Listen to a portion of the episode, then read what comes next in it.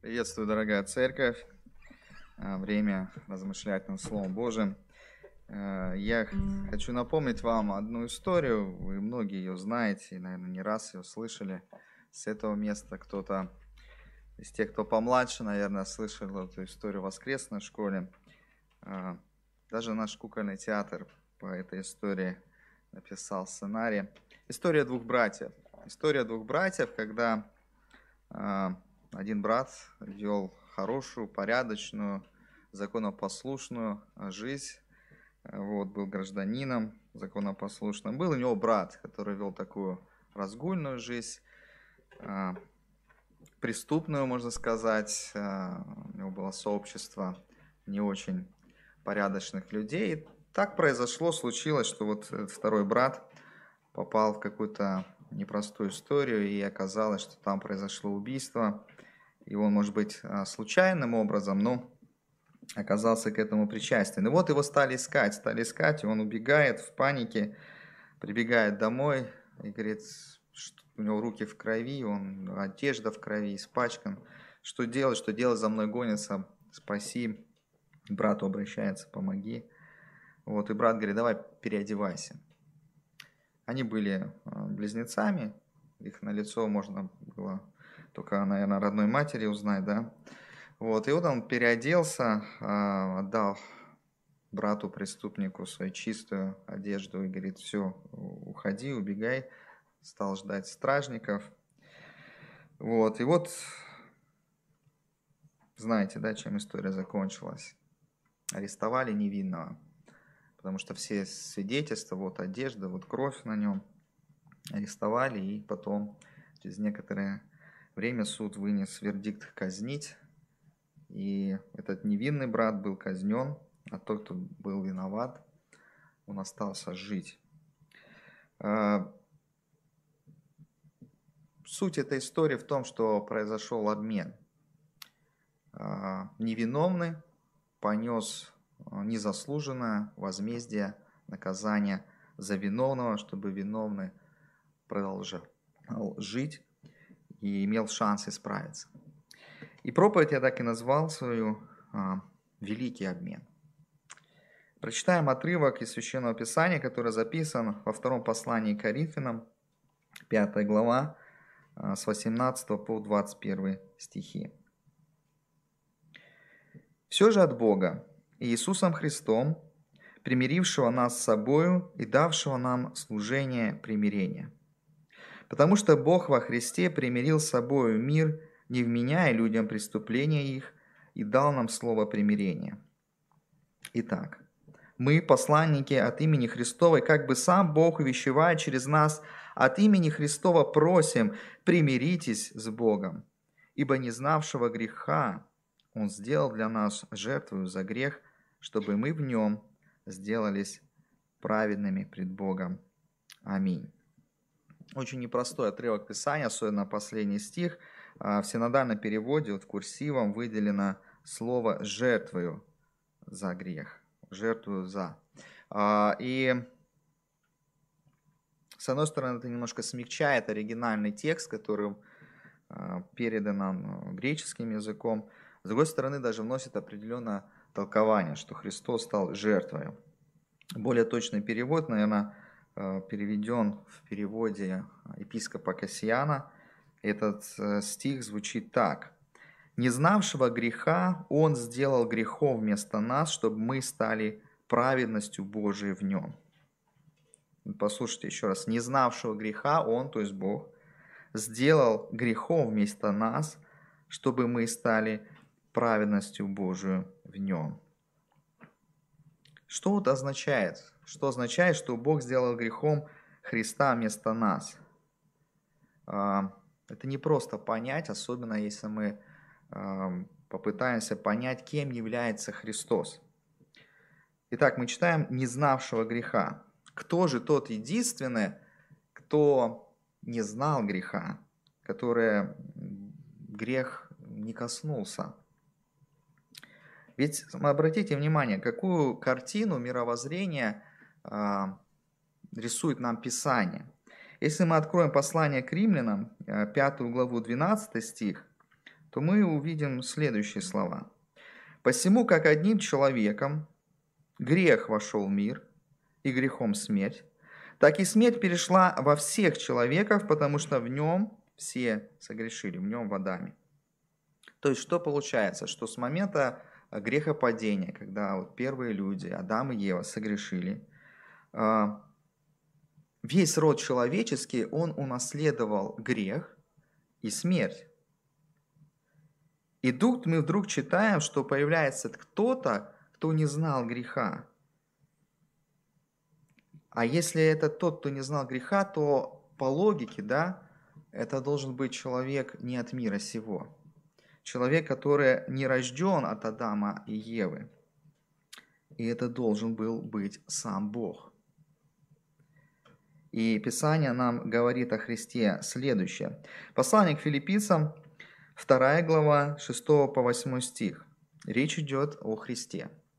Он, будучи образом Божиим, не почитал хищение быть равным Богу, но уничижил себя самого, принял образ раба, сделавшись подобным человеком, и по виду став как человек, смирил себя, был послушным даже до смерти, и смерти крестной.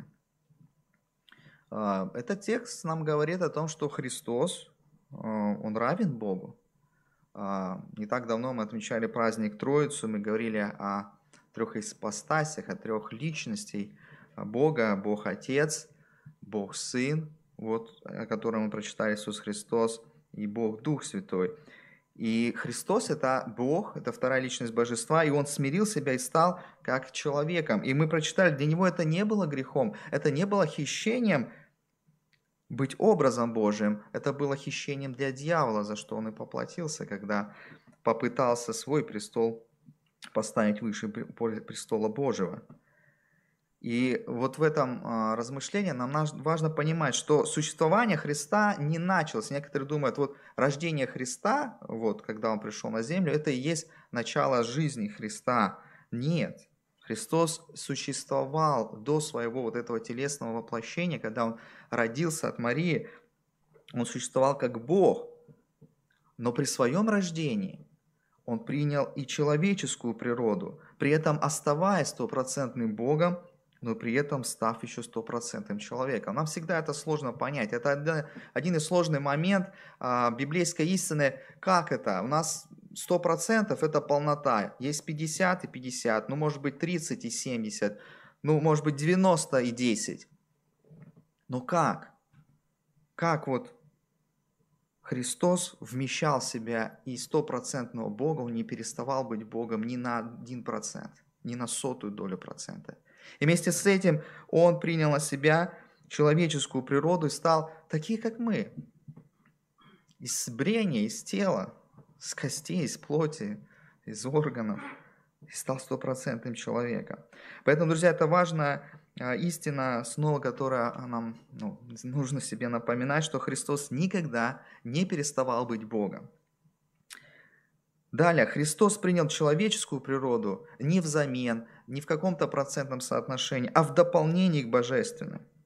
И отчасти, когда кто читает Писание, я надеюсь, что многие, кто смотрит, читает Писание, когда Христос преобразился на горе преображения перед учениками, отчасти вот эту славу Христа можно было увидеть.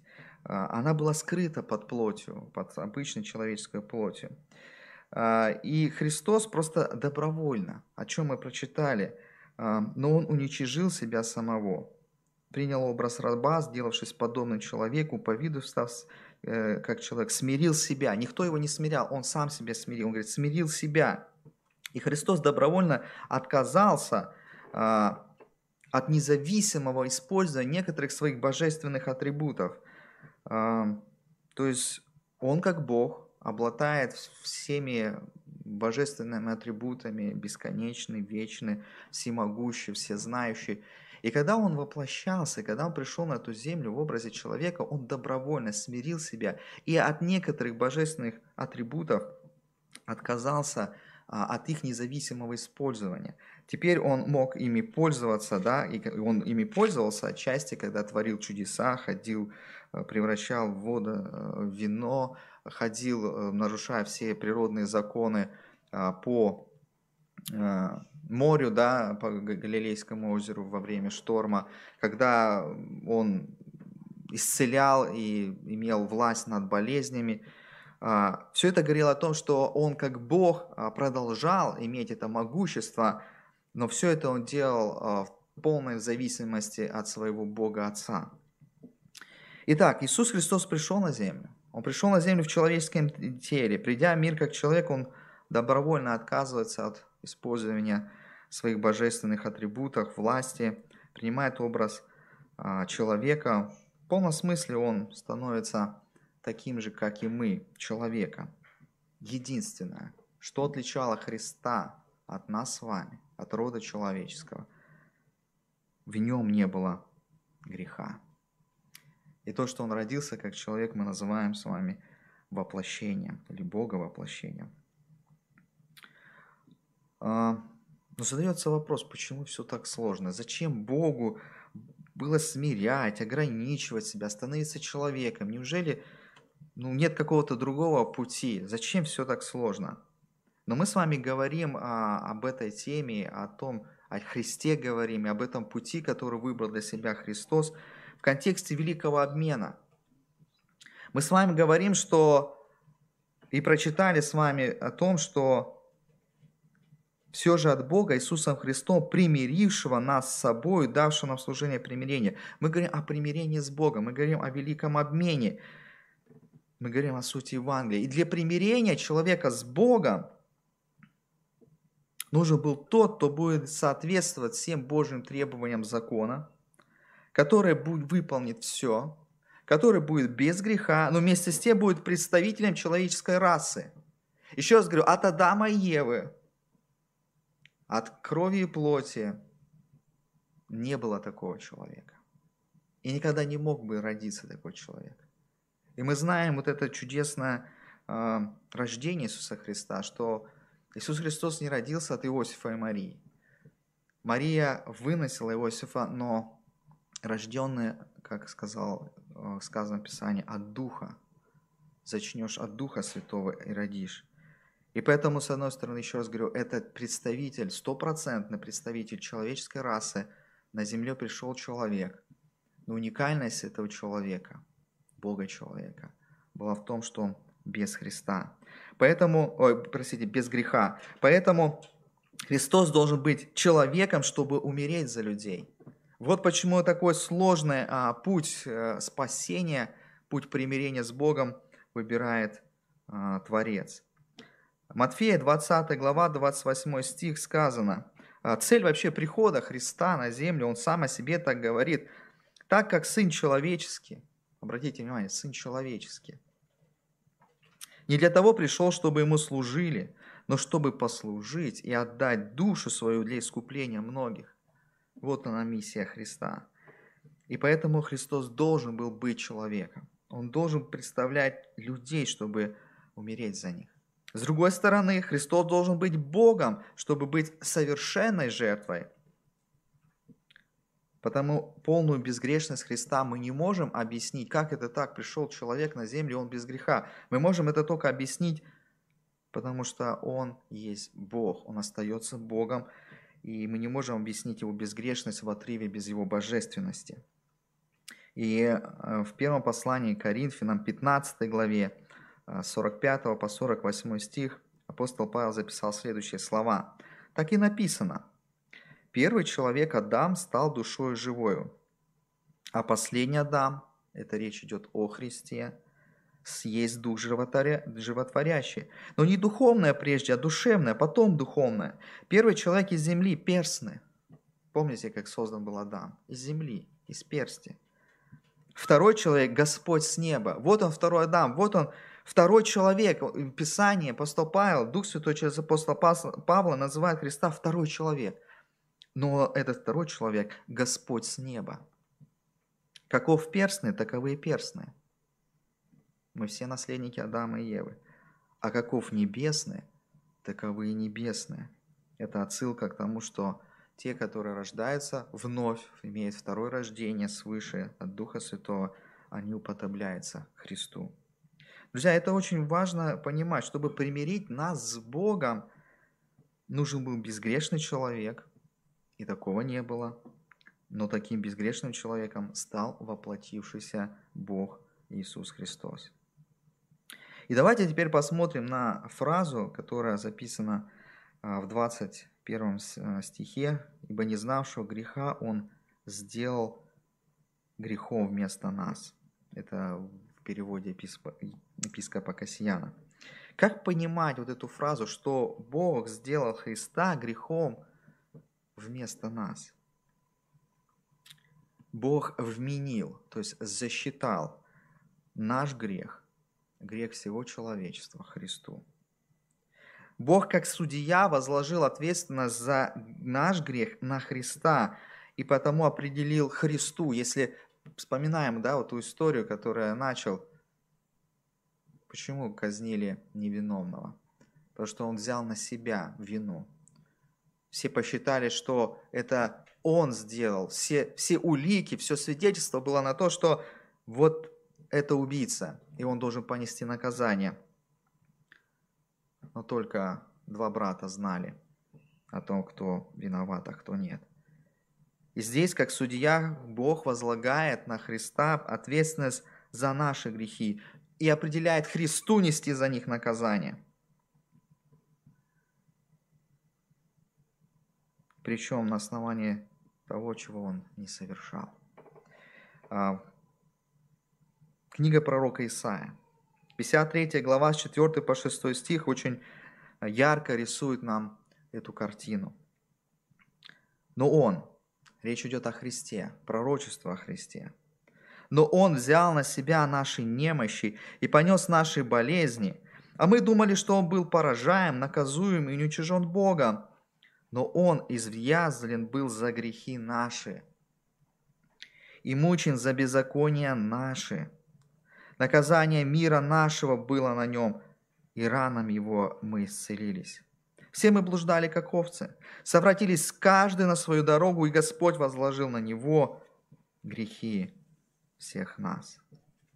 Этому вторит уже Новый Завет апостол Петр в своем первом послании, 2 глава, 24 стих, записал: «Он грехи наши сам вознес телом своим на древо, дабы мы, избавившись от грехов, жили для правды, ранам его вы исцелились».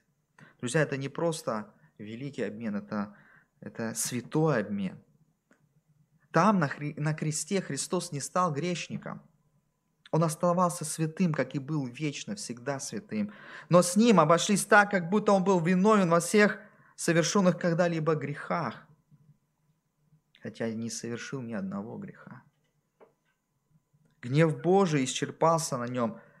Он удовлетворил, Христос, все требования закона к тем, за кого он умирал. Я часто повторяю эту фразу для себя и для вас. Очень она меня трогает всегда мое сердце, что Бог на кресте отнесся к Христу так, как будто Он прожил моей жизнью. Бог к Иисусу Христу там, на Голгофском кресте, отнесся так, как будто бы Христос прожил моей жизнью, вашей жизнью. А ко мне относится так, как будто я прожил жизнью Христа. Христос ко мне относится так, как будто Бог относится ко мне так, как будто я прожил безгрешной жизнью Христа. Вот этот святой обмен, вот этот великий обмен. И тут нужно понять, что вся тяжесть страданий была не только в физических мучениях и страданиях. Мы часто поем, когда проводим причастие: гимн «Багряницы стоишь ты в терновом венце», туго сзади, да, или спереди связаны руки.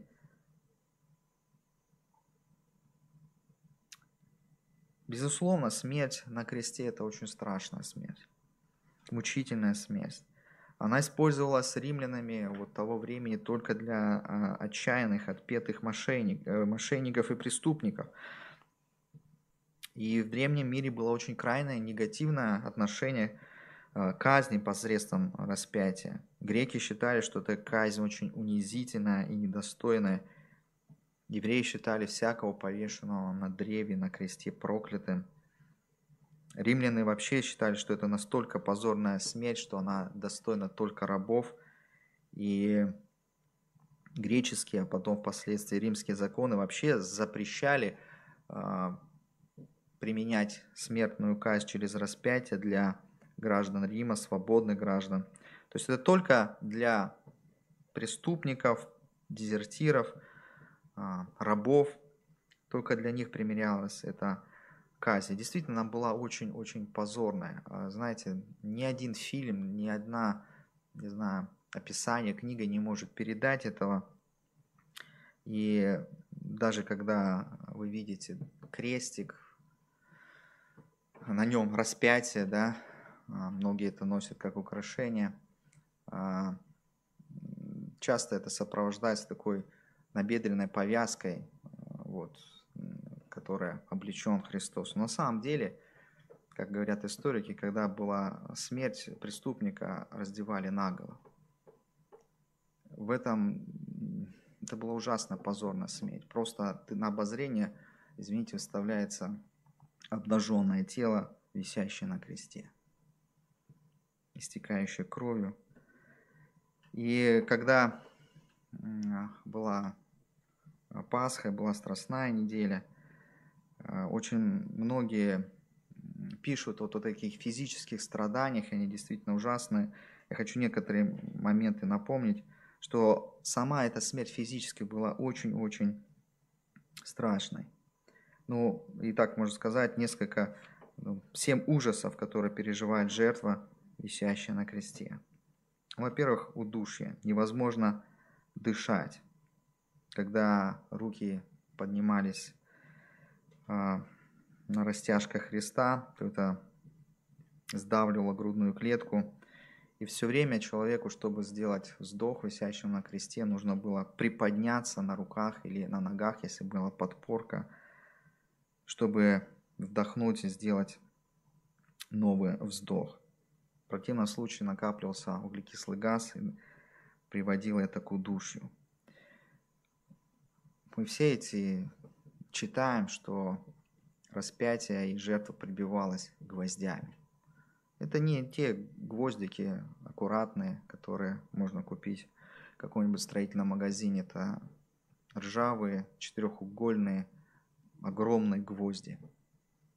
Больше они, наверное, арматуру напоминали, чем гвозди, если по-нашему смотреть. И гвозди пробивали оголенные нервы. Это второй ужас. То есть это были травмы очень серьезные. И когда человек пытался сделать вдох, вот эти зазубренные ржавые гвозди, они, конечно же, приносили невыносимую боль, потому что рана была открыта. И знаете, некоторые, кто исследовал этот вопрос, говорят, что ощущение при лечении зуба без анестезии – это цветочки по сравнению с то, какую боль испытывал человек при распятии. Ужас третий. Жертва часто захлебывалась рвотными массами. Человек терял кровь, да, где-то от 1 до 1,5 литра крови из-за этих ран.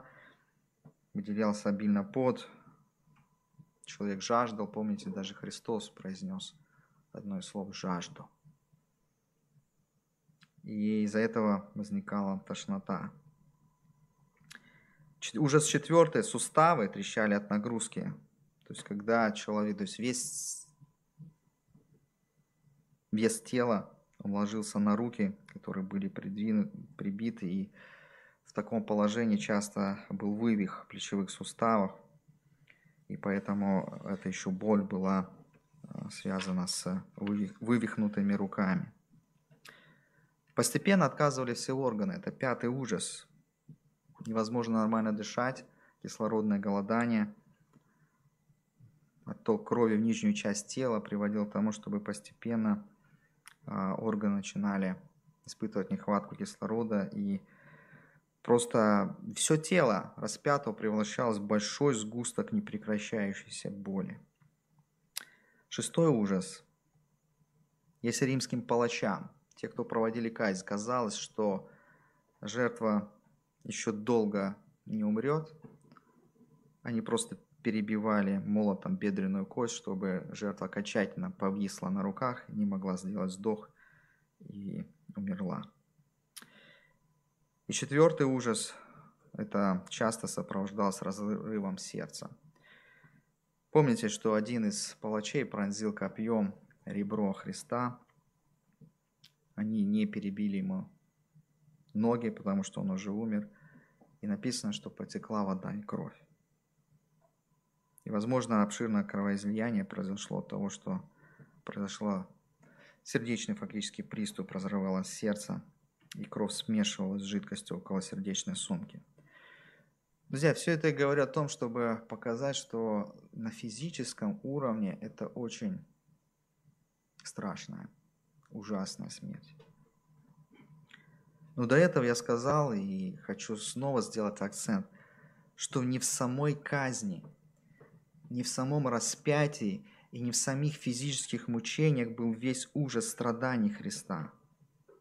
До Христа других рабов, других преступников казнили этой смертью, этой казнью. И после Христа не сразу эта казнь была отменена. Но в чем же уникальность распятия Христова? Почему для нас, вообще для христианского мира, крест символ христианства. Друзья, именно то, что Иисус взял на себя грех. Святой, безгрешный взял на себя грех. Для него это было гораздо страшнее всяких физических страданий. Это добавило тяжесть страданий. Ведь мы с вами уже говорили, что он был без греха, не знавшего греха, святой, непорочный, чистый, и на него вдруг ложится вся мерзость, вся грязь человеческого греха.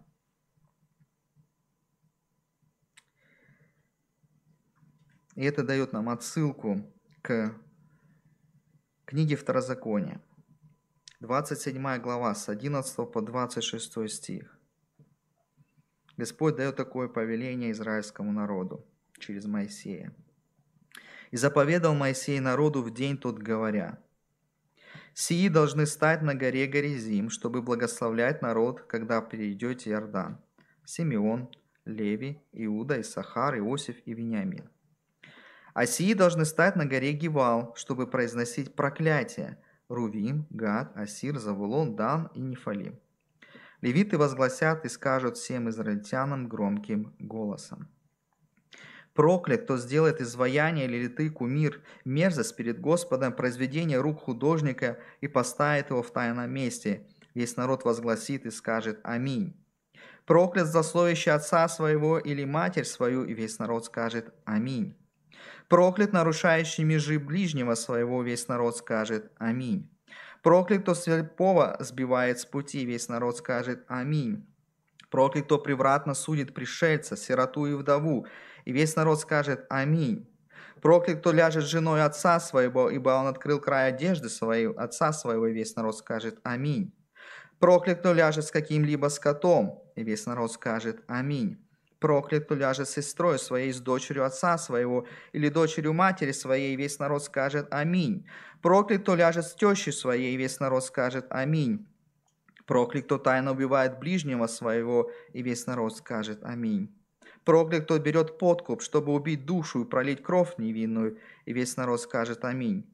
Проклят, кто не исполнит слов закона сего и не будет поступать по ним, и весь народ скажет «Аминь».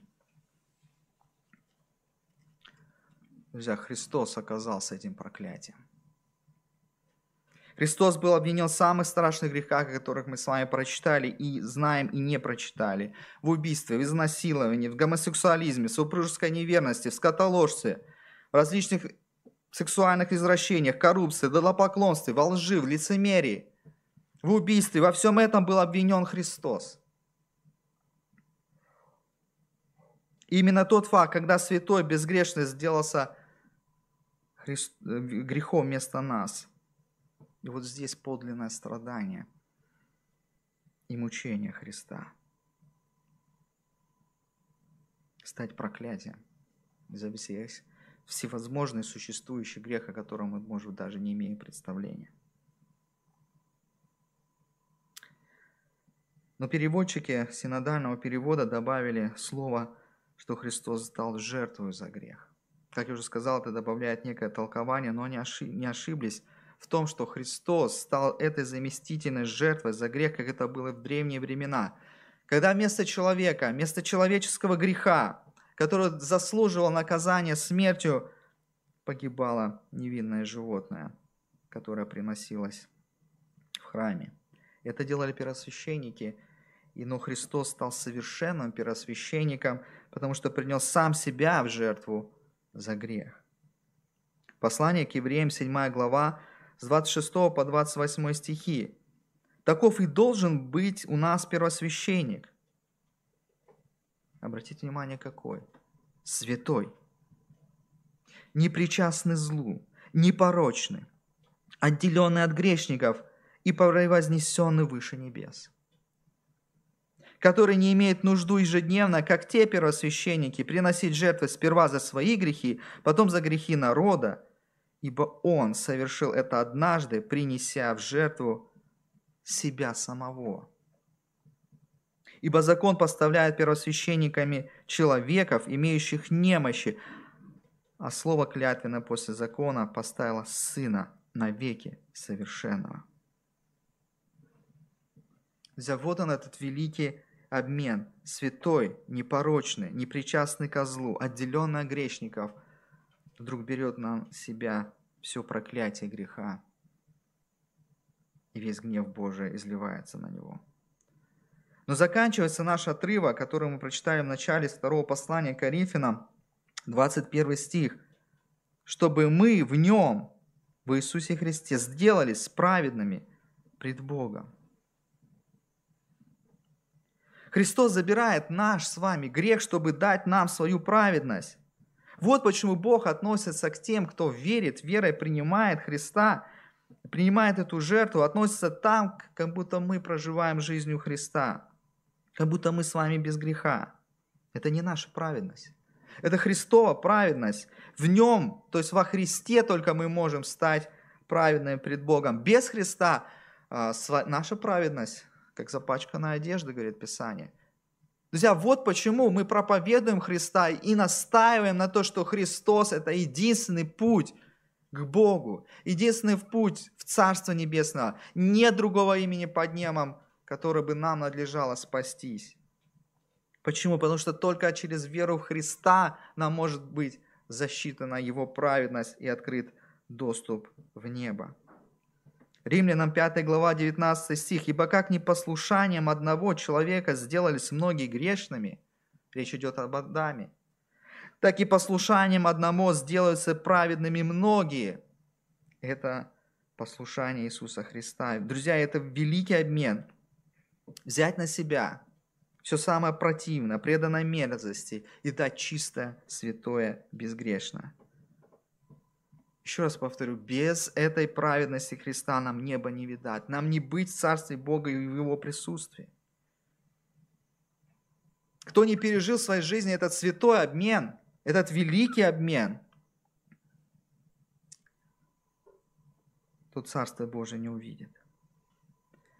Друзья, почему это важно для нас сегодня, когда мы еще проживаем эту жизнь, оставаясь здесь на земле? Во-первых, это снова напоминает нам Евангелие. Это напоминание нам, кто есть Христос, для чего Он умер, и как сегодня это относится к нам сегодня, верующим. Я не знаю, как вас, но меня всегда евангельская истина, а вот это великой жертвы Христа за мой грех, освобождает меня от того груза вины, который пытается на меня повесить закон. Ведь никто из нас не способен выполнить тот закон, который дал Господь Моисею. Был только один, кто его выполнил, которому нельзя было предъявить претензии, что он согрешил. Это Христос. Послание Колоссянам, 2 глава, 13-14 стихи. «И вас, которые были мертвы во грехах, и в необрезании плоти ваши оживил вместе с ними, простив нам все грехи, истребив учением бывшее о нас рукописание, которое было против нас, и он взял его из среды и пригвоздил ко кресту». Друзья, против нас было обвинение. Божий закон, та планка, которую никто из живущих на земле никогда не достигнет. Исполнение 100% Божьего закона, жизнь без греха.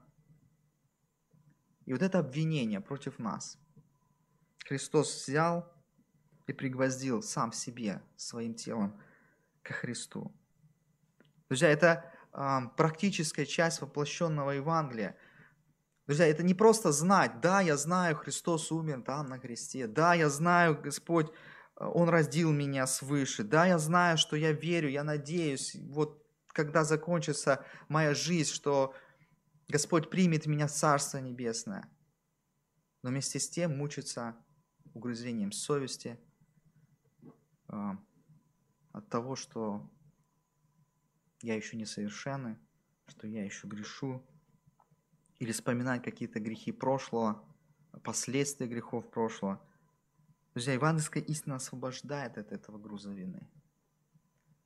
То есть вины нету. Вы понимаете? Услышь, вины нету. За эту вину уже заплачено. Вина снята с нас.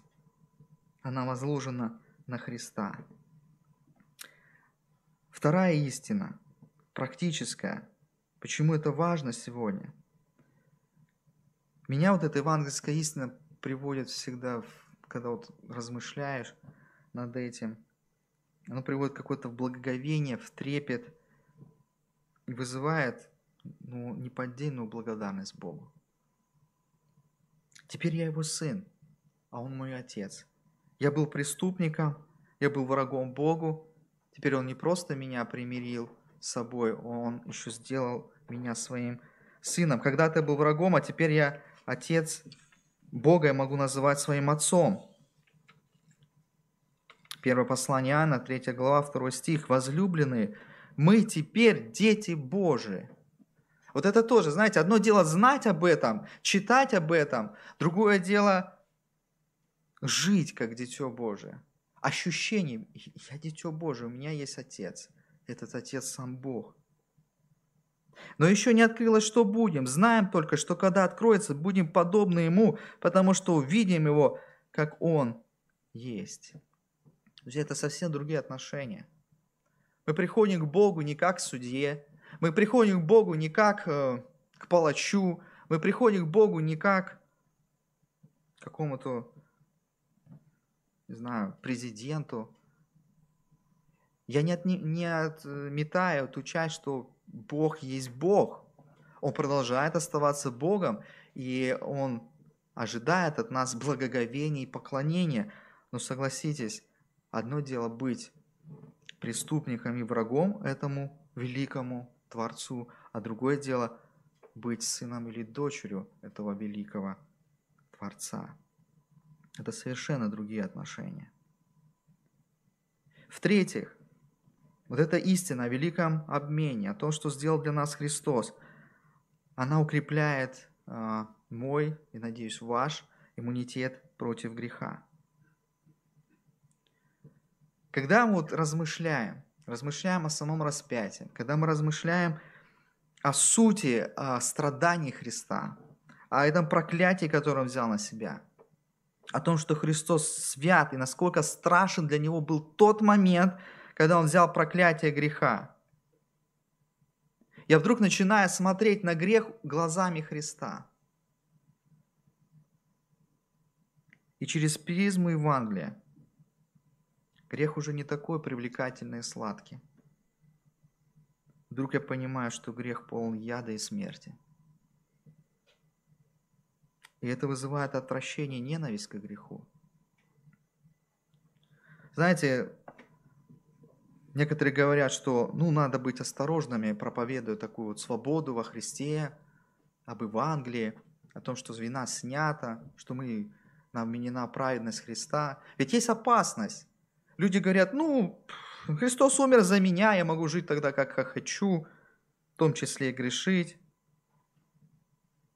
Друзья, но если человек так утверждает, если человек не стремится жить святой, непорочной, безгрешной жизнью, если человек не исповедует свои грехи, которые есть в его жизни, не оставляет их, то, мне кажется, человек вообще не понял Евангелия. Человек, который воистине пережил этот великий святой обмен,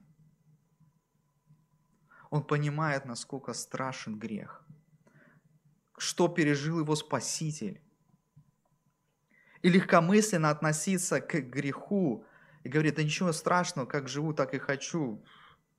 Господь за меня умер, Он простил все мои грехи. Друзья, Писание нас призывает жить святой жизнью. У нас есть ресурсы для того, чтобы освящаться и преображаться в образ Христа. Первое послание Иоанна, 3 глава, 3 стих сказано, «И всякий, имеющий сию надежду на Него, очищает себя так, как Он чист». Он чистый, Он святой, Он безгрешный. И к нам идет призыв очищать себя так, как Он чист. Это теперь речь идет о нашей праведности. Не о той вмененной, благодаря которой мы попадаем на небо, которая защита нам через Христа. Друзья, поэтому еще раз говорю, тот, кто легкомысленно относится к греху, считая, что кто-то говорит, я предопределен Богом, и все, я могу жить как хочу, Бог меня спасет. Еще раз повторю, если человек так рассуждает, он не понимает сути Евангелия и ту цену, которую заплатил за наше спасение Христос. И четвертое, практическое применение.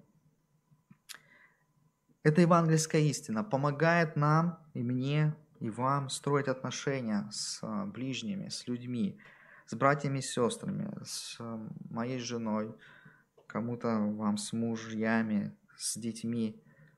За них тоже умер Христос. Их грех тоже был взят Христом, как и мой. И мое отношение к ними строится не на том, что они мне должны или я им должен, а то, что сделал для меня Христос и для них Христос. В Колоссянам, послание апостола Павла, 3 глава, 12-13 стих.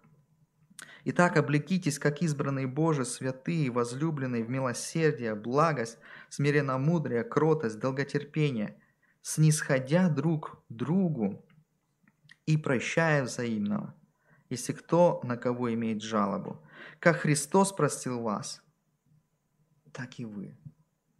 Друзья, согласитесь, это тоже отношение, как это мы говорили, что другие отношения с Творцом, с Богом, через Иисуса Христа, Он наш Отец, мы Его дети, так это же другие совершенно отношения между детьми Божьими.